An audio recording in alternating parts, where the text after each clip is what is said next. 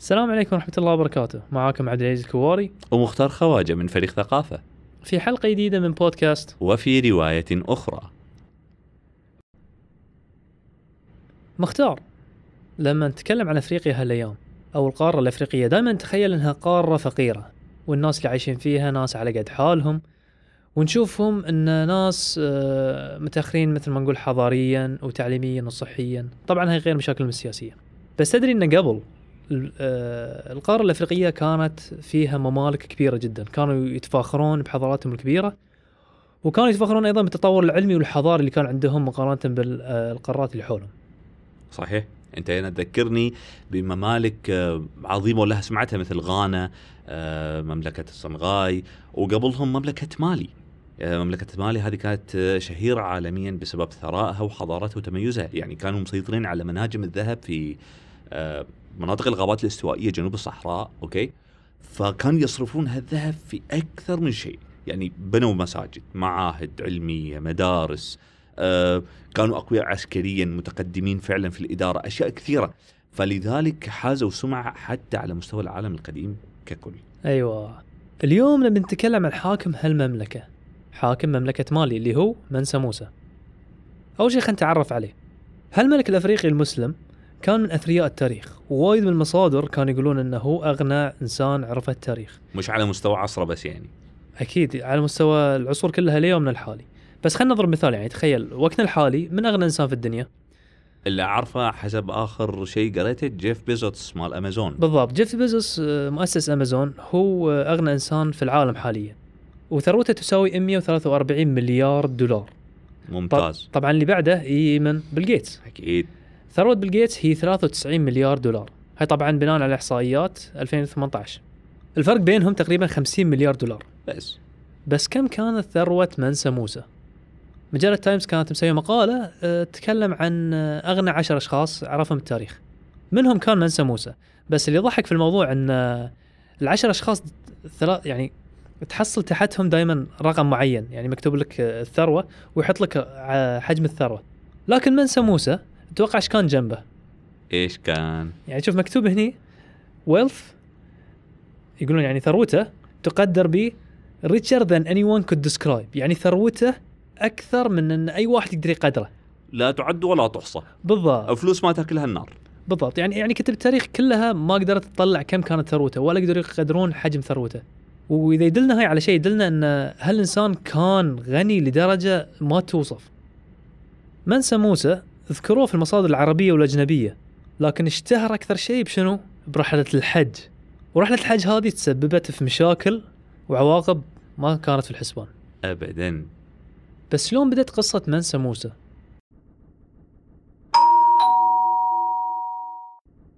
أوف يا أخي حر. اخترب المكيف علي في البيت مرة ثانية. بسيطة يا أخوي. جرب الفيتري مشروع جديد في قطر. ويصلحون لك مكيفاتك وكهربتك. وحتى سباكة البيت. وفوق كل هاي يضمنون لك الوقت والنظافة والجودة. تدري أهم شيء الالتزام بالوقت عطني رقمهم. سجل عندك. أربعة صفر ثلاثة ثمانية سبعة واحد ستة واحد. وللتواصل على الواتساب خمسة صفر اثنين اثنين أربعة أربعة أربعة صفر.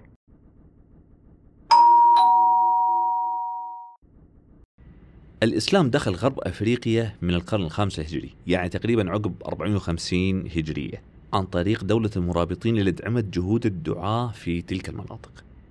بالتدريج أسلمت قبائل وممالك كاملة وتحولت إلى الإسلام فظهرت مملكة مالي حول سنة 600 هجرية.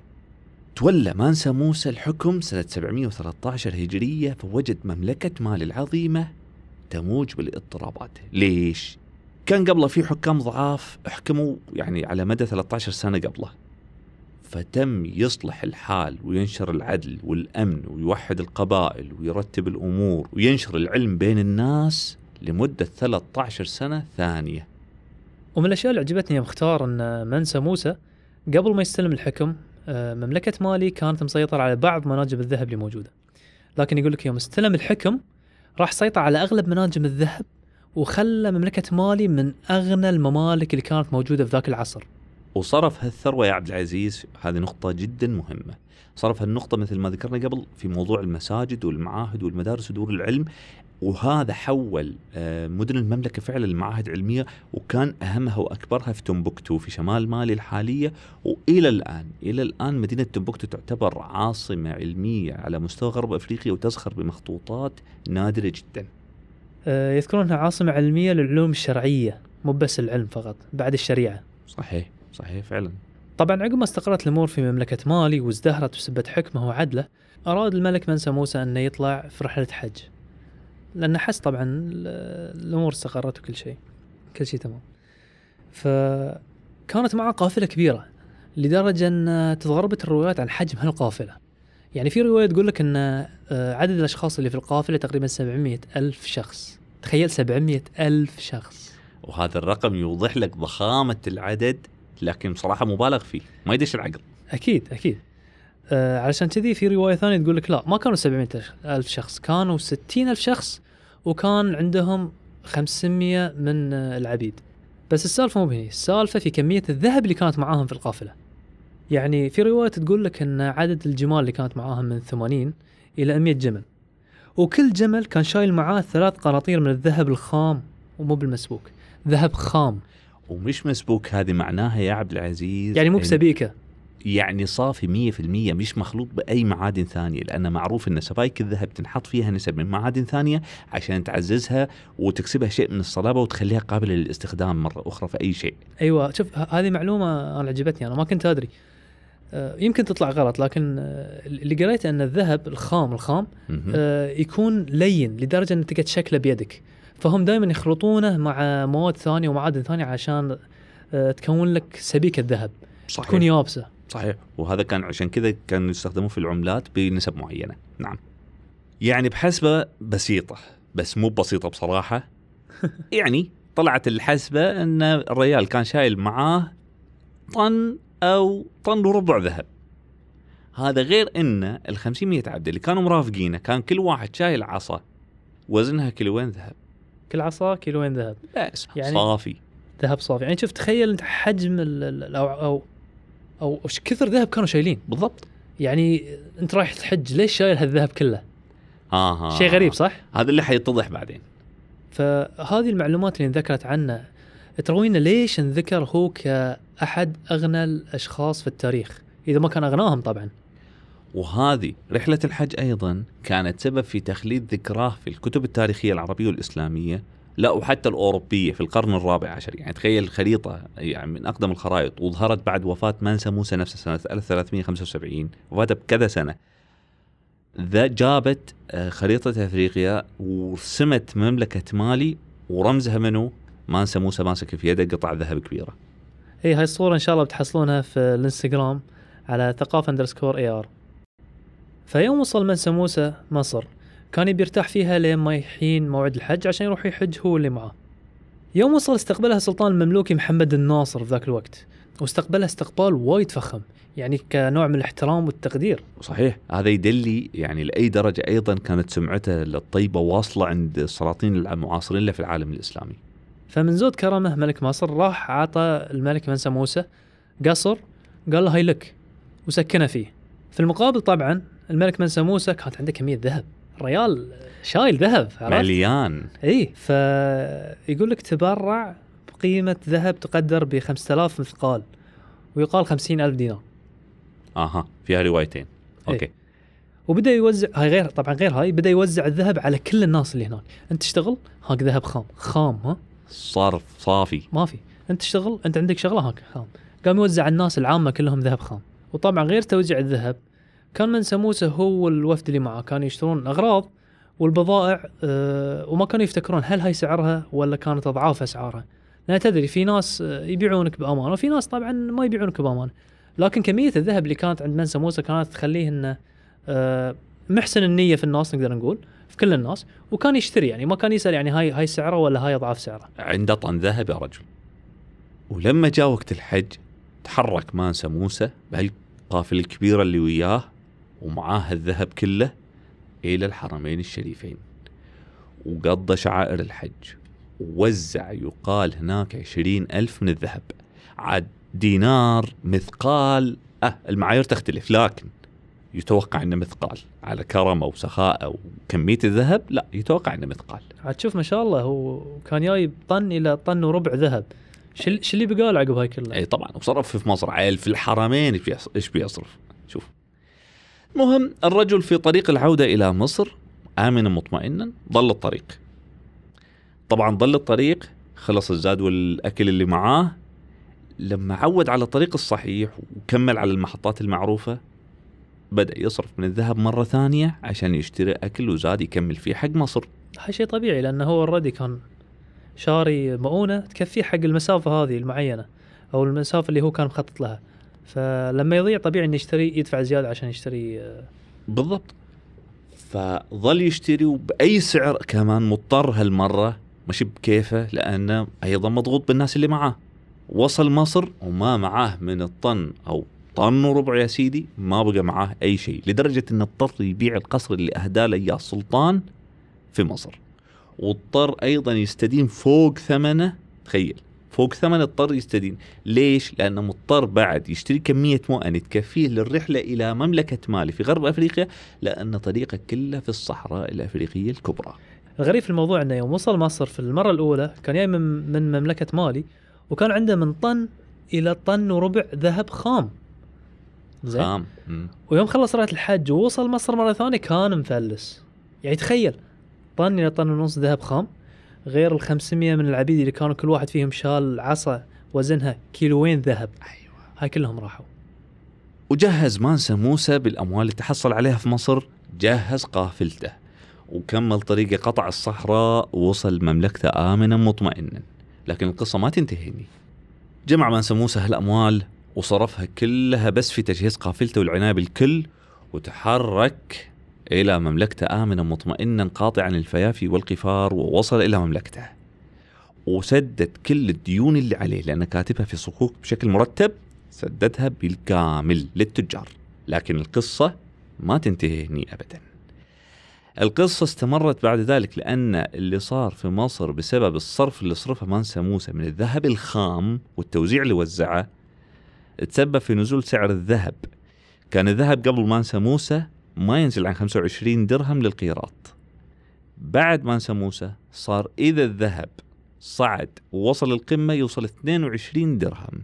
استمر هذا الوضع لأكثر من 12 سنة. وعلشان تخيل بعد حجم الخسائر اللي صارت بسبة نزول الذهب في مصر ذيك الأيام آه، لو نقارنها في الوقت الحالي في موقع اسمه سمارت اسيتس يقول إن رحلة حج منسى موسى تسببت في خسائر تساوي 5.1 مليار دولار. يعني تخيل في هالوقت خسائر يعني سعر الذهب ينزل يسبب خسائر بهالقيمة. فما بالك قبل. بس السؤال هو شو اللي استفاد الملك منسى موسى من رحلته هذه؟ طبعا الملك مانسا موسى يعني في هالرحلة شاف بلاد غير بلاده. عمران غير عمران بلاده. لبس آه، عادات تقاليد. شاف أشياء وايد بس هو هذه بالنسبة له كلها مظاهر. اللب والأساس عنده العمران والبنيان لأن همه ان مالي تكون مزدهرة وقوية وفهمه إن العلم أساسي في الموضوع. لذلك آه، جاب معاه من رحلة هذا من رحلته في الحج جاب معاه مجموعة من المهندسين كبيره أشهرهم كان أبو إسحاق الساحلي وواحد ثاني اسمه عبد الواحد الكومي هذيل آه، أعجب في علمهم وفهمهم في البناء وفي الهندسة بشكل عام والعلوم الشرعية أيضا فجابهم معاه وتسببوا في نهضة علمية وعمرانية كبيرة في المناطق بالذات في تمبكتو وصار أسلوب بنائهم هو ال standard اللي ينبني عليه البنيان في غرب أفريقيا. بس آه، مختار في نقطة بذكرها أنا قبل ما نختم.